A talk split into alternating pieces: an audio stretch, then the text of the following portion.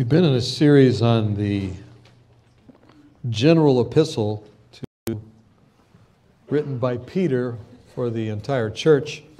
And also this weekend we've been looking at the book of James. Our students have been looking at another general epistle. The only other general epistles are first, second, third John. So maybe we should cover those as well this weekend.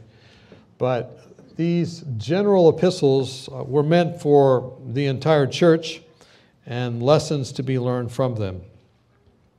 We only have a few moments today, but we'll look here in, um, in the book of James. Now, as I was thinking about how to introduce this particular message today, I remember the story that I I heard about a man who did not really want to go to church one day. And he was obstinate um, about not going. And so he locked himself up in his room. And his wife began to gently try to reason with him about why he should go to church that day. She said, "Honey, you really need to go to church." He says, I, I, I don't want to go to church. No, no, no, no, no. You need to go to church, and I have three reasons why you should go. Number one, you know you should go, honey. You know you should go. That didn't seem to convince him. Number two, you'll feel better if you do go. Still was not impressed. Number three, you're the pastor of the church.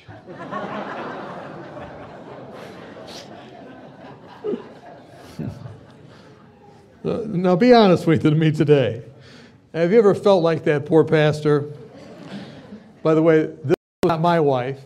Uh, um, I am very glad to be here. I was looking forward to being here today. But have you ever felt ambivalent about church? Have you ever felt, or have you ever heard people say, "I like Jesus, but I, I don't like church that much. I'm interested in God, but I don't want to go to church." And many times that, that's asking for a, a conversation, right? And that's uh, really the introduction of our text today. Um, because, you know, in Peter's day, there were many reasons that people could have given not to go to church. Let's pray before we look at it. Father in heaven, Lord, bless us as we look at this important subject of Christ and his church. We've just had a prayer laying aside someone to work in that church. And we're here gathered as a church. So bless us as we consider this in Christ's name. Amen. So in, in Peter's day, there were many reasons maybe not to want to go to church, like Noah mentioned in the children's story. The church people were known as strangers or pilgrims. They were grieved by various trials. They were tested by fire, and they were rejected by men. And the Gentiles were always speaking, and it wasn't positively about them. Every time the news came on, it was negative. They were enduring grief. They were suffering wrongfully. They were doing good and still suffering for it. They were being threatened, and they were being defamed. And anything that they did, even that was positive, was seen as negative. And they were suffering as Christians. And so if anybody would be tempted not to go to church, it would be people in Peter's day. And if any would be tempted not to confess Christ, it would be people in Peter's day. In fact, some scholars have said that our day is becoming more and more like Peter's day, where Christianity is no longer the ascendant, dominating force in culture. And things that are being said about Christians and Christianity that sometimes are a little hard to hear. One author of that time said, "Christians are no different from the rest of their nationality, language, or customs. They live in their own countries but are sojourners. They fulfill all their duties as citizens, but they suffer as foreigners. They find their homeland wherever they are, but their homeland is not in any one place. They are in the flesh, but do not live according to the flesh. They live on earth, but are citizens of heaven.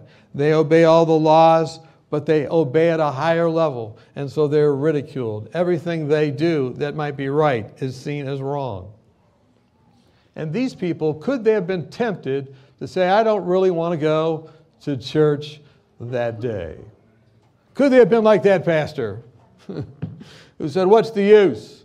I don't want to go to church. Could they be tempted to disavow their belief in Christ? And that's why Peter is saying what he's saying in our text today. First Peter chapter two, verse nine and ten. But you are a chosen race, a royal priesthood, a holy nation, the people of his own possession, that you may proclaim the excellencies of him who called you out of darkness into his marvelous light. Once you were not a people, but now you are God's people. Once you had not received mercy, but now you have received mercy. We can learn several things from this lesson. Number one, we need to remember who we are as people. Who are we as a person? What is our identity? The text gave us several things to consider. Number one, we are a what? Chosen race, a chosen generation, it says, but the word there is genos, which means race. We are a chosen race. We are, uh, we've been born again, we've learned in Peter. And by the way, First Peter really was a, a manual for newly baptized people. They had been born again. They'd been studying the Word of God. They had a living hope. They had rested their hope fully in the grace of God. They were hoping in God based on the eternal Word of God that does not wither. And they'd been born again. They were God's possession, and they were called. No matter how they felt, no matter what happened in their midbrain, they knew with their frontal lobes that God had called them. How many think it's important to know who you are, especially today as a person? Um, Peter was saying to the pilgrims who were tried and tested and suffering by fire. People have been tempted not to go to church. Remember something. You have been chosen by God. You're elected by God. You're God's possession. You've been born again. You're a brand plucked from the burning. Now, one of my favorite stories, of course, is the story of Peter. Peter was a fisherman. And uh, that was his identity. If you go to Capernaum, you can see his house even today where they think it was. It's a large house. He was a, su a successful fisher fisherman right next to the synagogue there. But when Jesus was dealing with Peter, he realized Peter had some identity issues. And it's interesting to me to notice that um, the devil tries to raise questions about identity um, today, and he also did back then. And right after Jesus had gone through his own identity crisis or attack on his identity, he began to talk to Peter. Remember how Satan had come to him and said, if you are the Son of God, if you are this, questioned his identity. And Jesus had got through that by saying, look, I, I rest my identity on the Word of God. I'm not listening to you. I rest my identity on the Word of God. And immediately after he did that, he came and began to call the disciples. And the first one he called was Peter. And he wanted to help Peter grow in his identity and know who he was. And uh, so guess what he did? He said, look, you're a fisherman. You like fishing here in the Sea of Galilee. We'll take you to the headwaters where the water comes from. You might be interested. And so he took him up to Caesarea Philippi, where we had mentioned last week, where all of these temples were, all these temples to the various gods. And right below that, you can see where those temples are there, but you see the tree line there. Right below it was actually a water source. And there were huge headwaters right below Mount Hermon there. And if you want to go with us this spring, we'll be going back there. Uh, Doctor Z and myself. Anyway, there was where the Jordan River has its genesis, where it begins. And the word Jordan actually is interesting. It's Dan and Jor, Jordan, the river from Dan. And Dan is right there, and there are four different um, tributaries, you might say, or sources that come out from the base of Mount Hermon, and then they come down, and finally they form the Jordan River. And so Jesus took Peter up there to the headwaters, as if to say, look, you know what, I want to take you to the source of all the water you fish in. And then he had a conversation.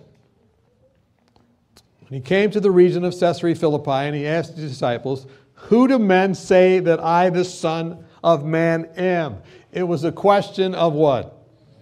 Identity. A big thing in Jesus' day was people were having a crisis of identity, and identity theft was happening. And people were trying to steal away people from their identity. So Jesus brings this subject up. Who do you say that I am? So they said, some say John the Baptist, some say Elijah, some say Jeremiah, or one of the prophets. And then he said to them, but who do you say that I am? Simon Peter answered, you are the Christ, the Son of the living God. Jesus answered and said to him, blessed are you, Simon Johnson, son of Jonah, son of, son of John. For flesh and blood has not revealed this to you, but my Father in heaven. So he takes him to the headwaters because he wants them to understand something about not only his identity, but their own identity. And what's interesting in this story is that when Jesus, or when Peter recognizes who Jesus is, Jesus says, wait a minute. This doesn't come from flesh and blood. You can't really understand who I am without divine inspiration. And God is working in your life. You're coming to know who I am as the Christ. The Christ means I'm the Messiah. I'm the one who is fulfilling all the prophecies. It was, it was almost a statement like we heard from Pam, where she said, Daniel, when I studied Daniel, it, it kind of blew me away. And what Jesus was saying, you know what? You're saying that I'm the Christ. That means you've been studying the book of Daniel. You're saying I'm the Son of God, the Son of Man. That's from the book of Daniel. You're understanding that. Flesh and blood did not reveal that to you, but through the study of my word, you're, you're putting it together and you understand that I'm the Christ. Nothing makes a minister happier than that. To see that someone's coming to know Jesus. Whoa! This person has come to know Christ in a deeper way. And Jesus says, whoa! Flesh and blood has not revealed this to you. God is working in your life, Peter.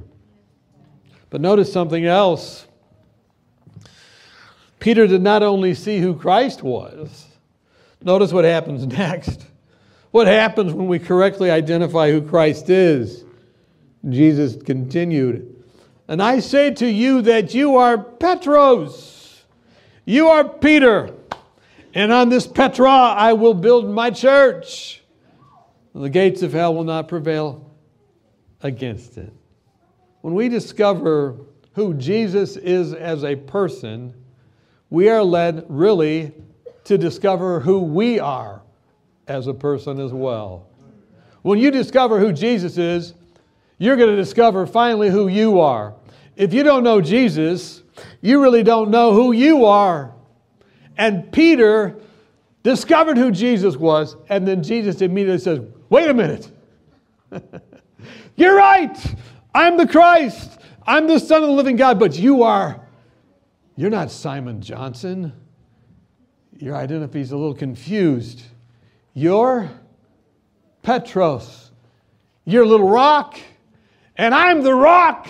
You know how you studied in Daniel, Peter? You studied about the Christ, about the Messiah. You studied those prophecies. And in Daniel chapter two, you saw all those kingdoms. And they came down, Babylon, Medo-Persia, Greece, and Rome. But finally, there was, there was a rock There was a rock that was cut out without hands, and it struck the base, and it, and it, and it became the ultimate kingdom. I'm that king. You're my domain. You're understanding. You're the little rock. I am the rock.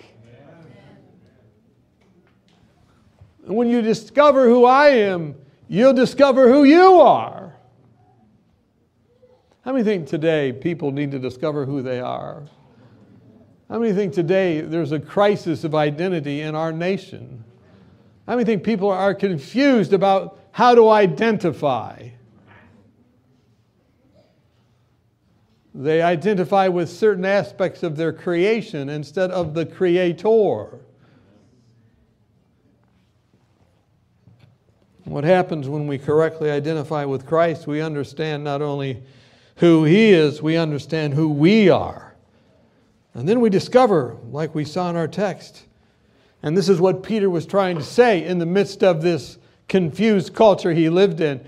You are, you're not only a person, you're a part of something bigger. Notice how Jesus said it. I say to you that you are Peter, Petros, and on this rock, my life, I will build my church. In other words, you not only discover who Jesus is, you not only discover who you are, but you understand where you're supposed to be and what you're supposed to be doing. You're supposed to be a part of the church. When people say, I, I, I want to just follow Jesus, but I'm not that interested in the church. No, no, no, no, no, no. If you're interested in Jesus, you're going to be interested in the church. If you accept Christ, you're going to want to be accepted into a church that teaches and preaches Christ. Can you say amen? That's the picture. You're a holy nation.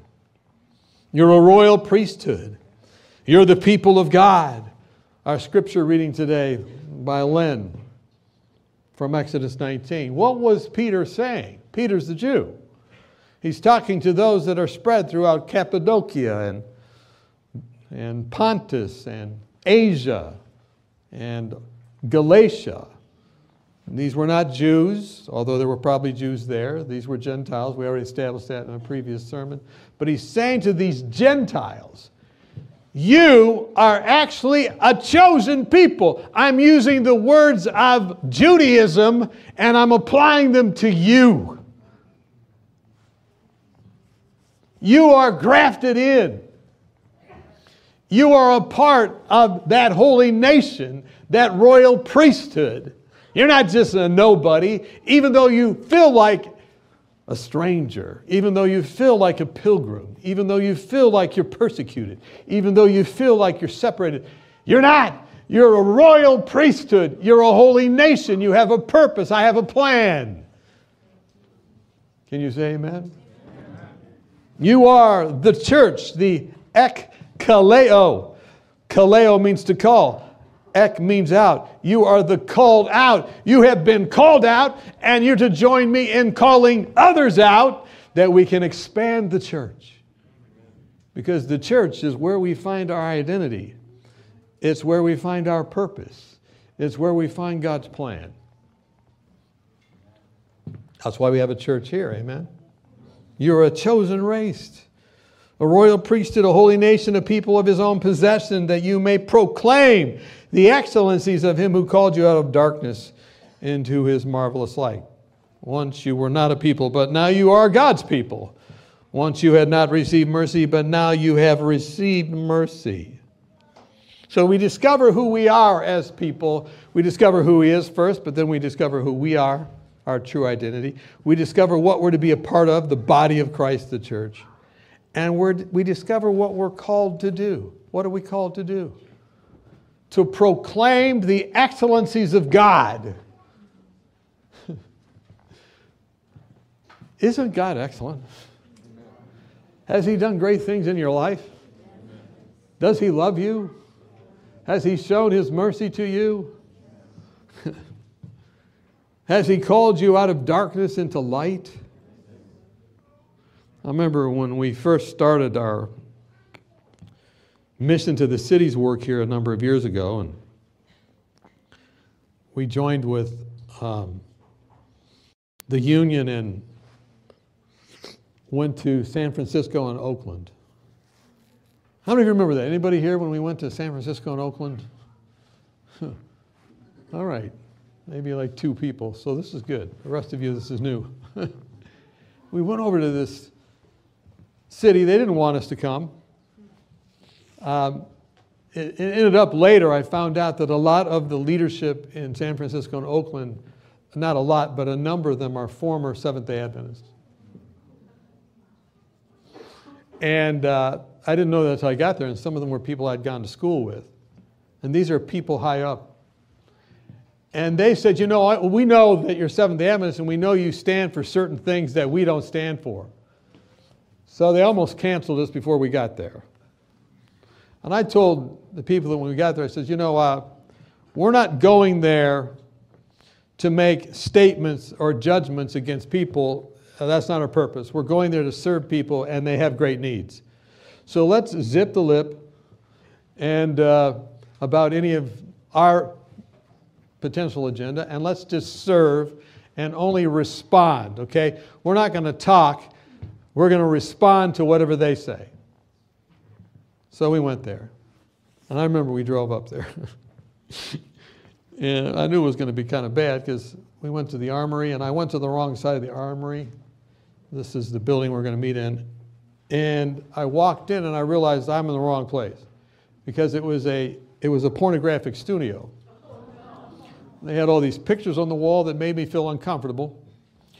And a lady said to me, "Are you the talent for today?" And my students who were with me looked at me like aghast. And I said, I said, "No, I'm, I'm definitely not that talented, and I don't want to be."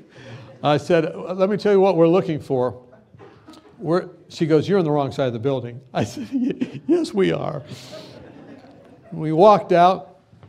And we walked around the other side of the building, and as we're walking the other side of the building, this man comes up to me, and he points at me and goes, "You, you, why are you here? This is a place of darkness. People get hurt here. This is dark, dark, dark. Why do you have these kids with you? This is a very bad place, a place of darkness."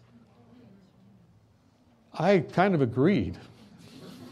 After what he goes, and I said, he, he goes, "Did you organize this?" I said, "Look, I don't organize anything. I mean, I'm, you know, I have, you know, occasionally my wife listens to me, sometimes my pet gerbil, but nobody else. So, you know, any influence I have is accidental." And he goes, "I know that's not true." And I said, "Well, you know," so we went around there. And pretty soon, with people being in the line up, you remember this, Doctor Harris? We didn't know if anybody was going to come. one thousand people line up. two thousand people line up, three thousand people line up. They're all around the armory. They want to have medical care. They want to have dental care. They want to have eye care. And they're all lined up. And pretty soon, some people that didn't, said they weren't going to show up because they thought it was radical, they started coming in on planes. They flew in. They wanted to be a part of it. They were like, "Wow, it's amazing." And we began ministering to all these people. It was something else, really. Um, so, man, I, I couldn't take it. I was like, how are we going to, we got to say something. We got to share the gospel in some more over, overt way, right? So I said, I said to my, my team, and I said, "Look, at twelve o'clock tomorrow, we're just going to all start singing Amazing Grace. Why don't we just start singing Amazing Grace?" They said, "No, that's too radical." I said, "Well, let's just hum it then. We'll start out humming. Mm-hmm, mm-hmm." twelve o'clock comes around, and we start humming. Mm-hmm. I couldn't help it. Amazing Grace. And this person I'm taking care of right there in the booth goes, "Who are you?" I said, "Well, who, who do you think we are?" "You're Christians." I said, "Yep, we are." Just when I said that, that guy, remember the guy who said this is a place of darkness? He comes right up. He's right there.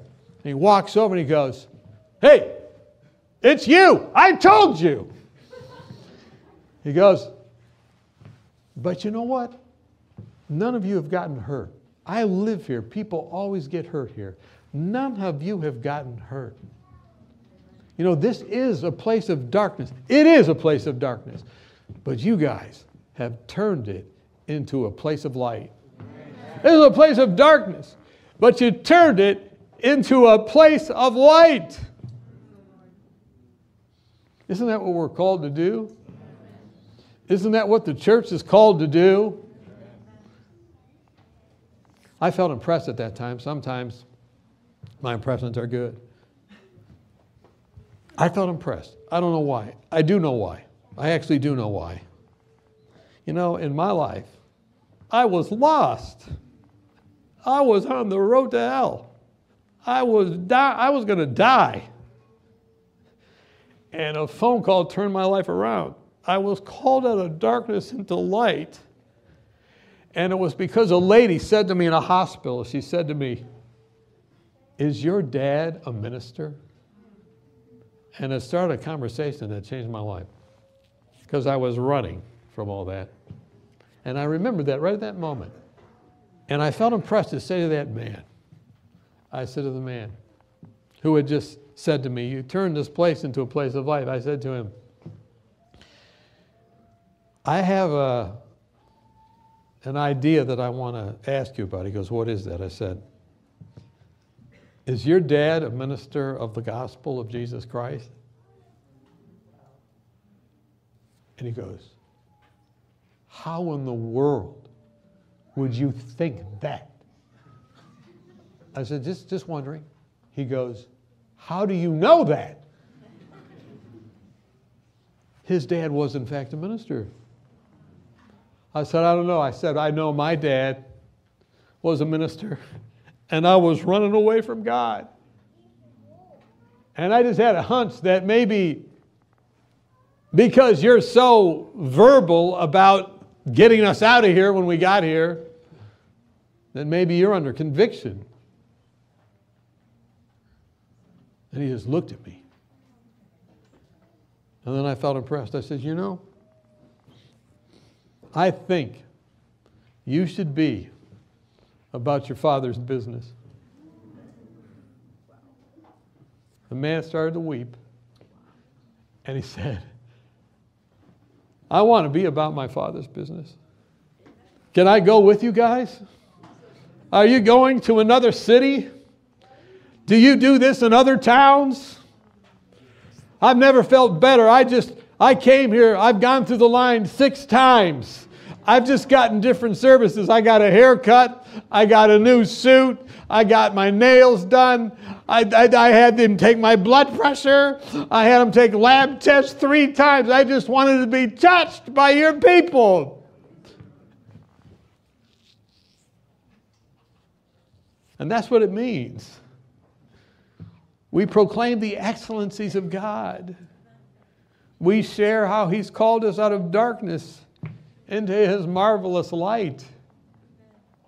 And we do that in a way that other people say, I want to do that too.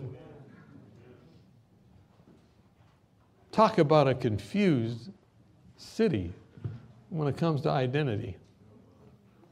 Talk about a confused group of people that God loves and would have come for any one of them.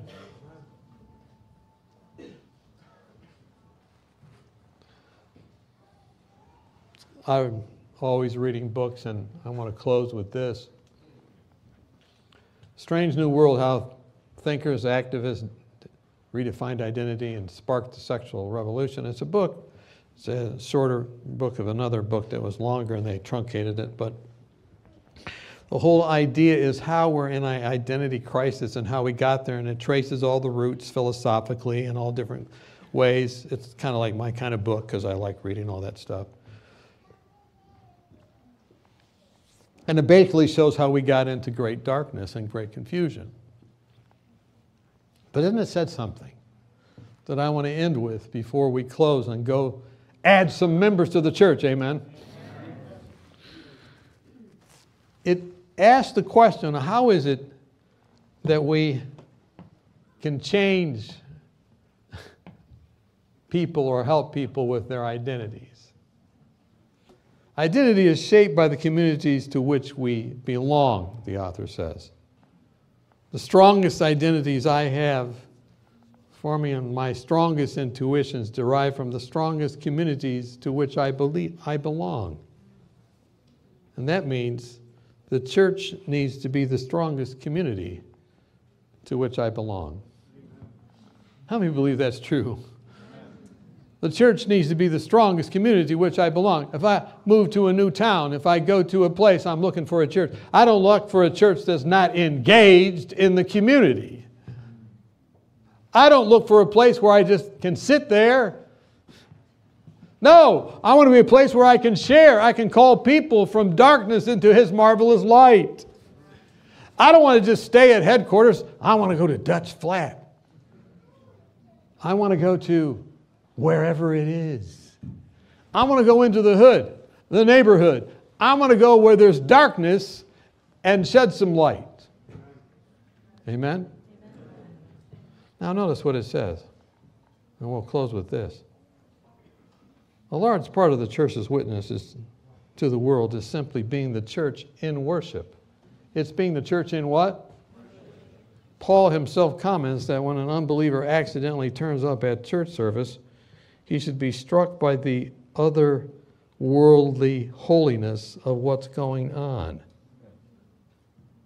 And then he says something I think is so, and by the way, do you think there was otherworld holiness today in the music and in last night and in what's going on?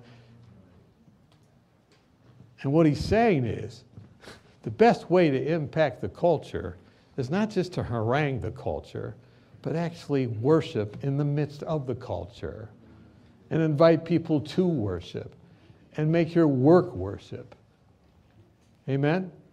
And notice how it ends. The most powerful witness to the gospel is the church herself, simply going about the business of worship. How many think it would be a good idea to put little churches, little branches into every neighborhood? How many think it would be good to go out for total community involvement and not just go out and try and get back, but stay there, eat there, have a worship service there. Not only minister to people's physical needs, but say, hey, come on over. Let's have you come and we'll study the Bible together. We'll sing together. Amen? Wow. In this way, we can engage the culture. Many Christians talk of engaging the culture. In fact, the culture is most dramatically engaged by the church when the church presents it with another culture, another form of community rooted in her liturgical worship practices and manifest in the loving community that exists both in and beyond the worship service. How powerful that is. You think, oh, Sabbath school's boring. Huh. I'm telling you what, it's the best thing you ever experienced if you're lost. And everything becomes just dramatically improved once you invite a friend to Sabbath school with you. And you see their lives wonderfully changed. I would be dead without the church. How many can you raise your hand and say, you would be dead without the gospel, without the church? You would not be alive. And how many think somebody needs to know about that? I know in my church back in, in Kansas, I, and I see some of my members here, Doctor Sparks, Doctor Bryant. Uh, man, I just wanted to get people to my church.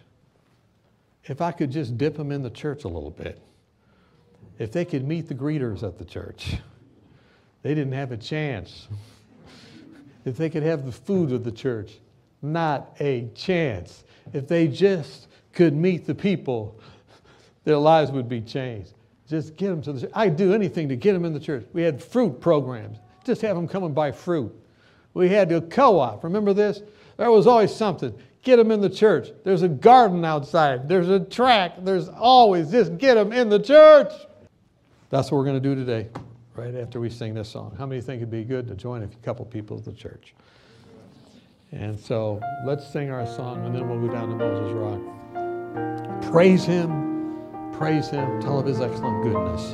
Let's stand together as we close our service. This media was brought to you by Audioverse, a website dedicated to spreading God's Word through free sermon audio and much more. If you would like to know more about Audioverse, or if you would like to listen to more sermons, please visit w w w dot audioverse dot org.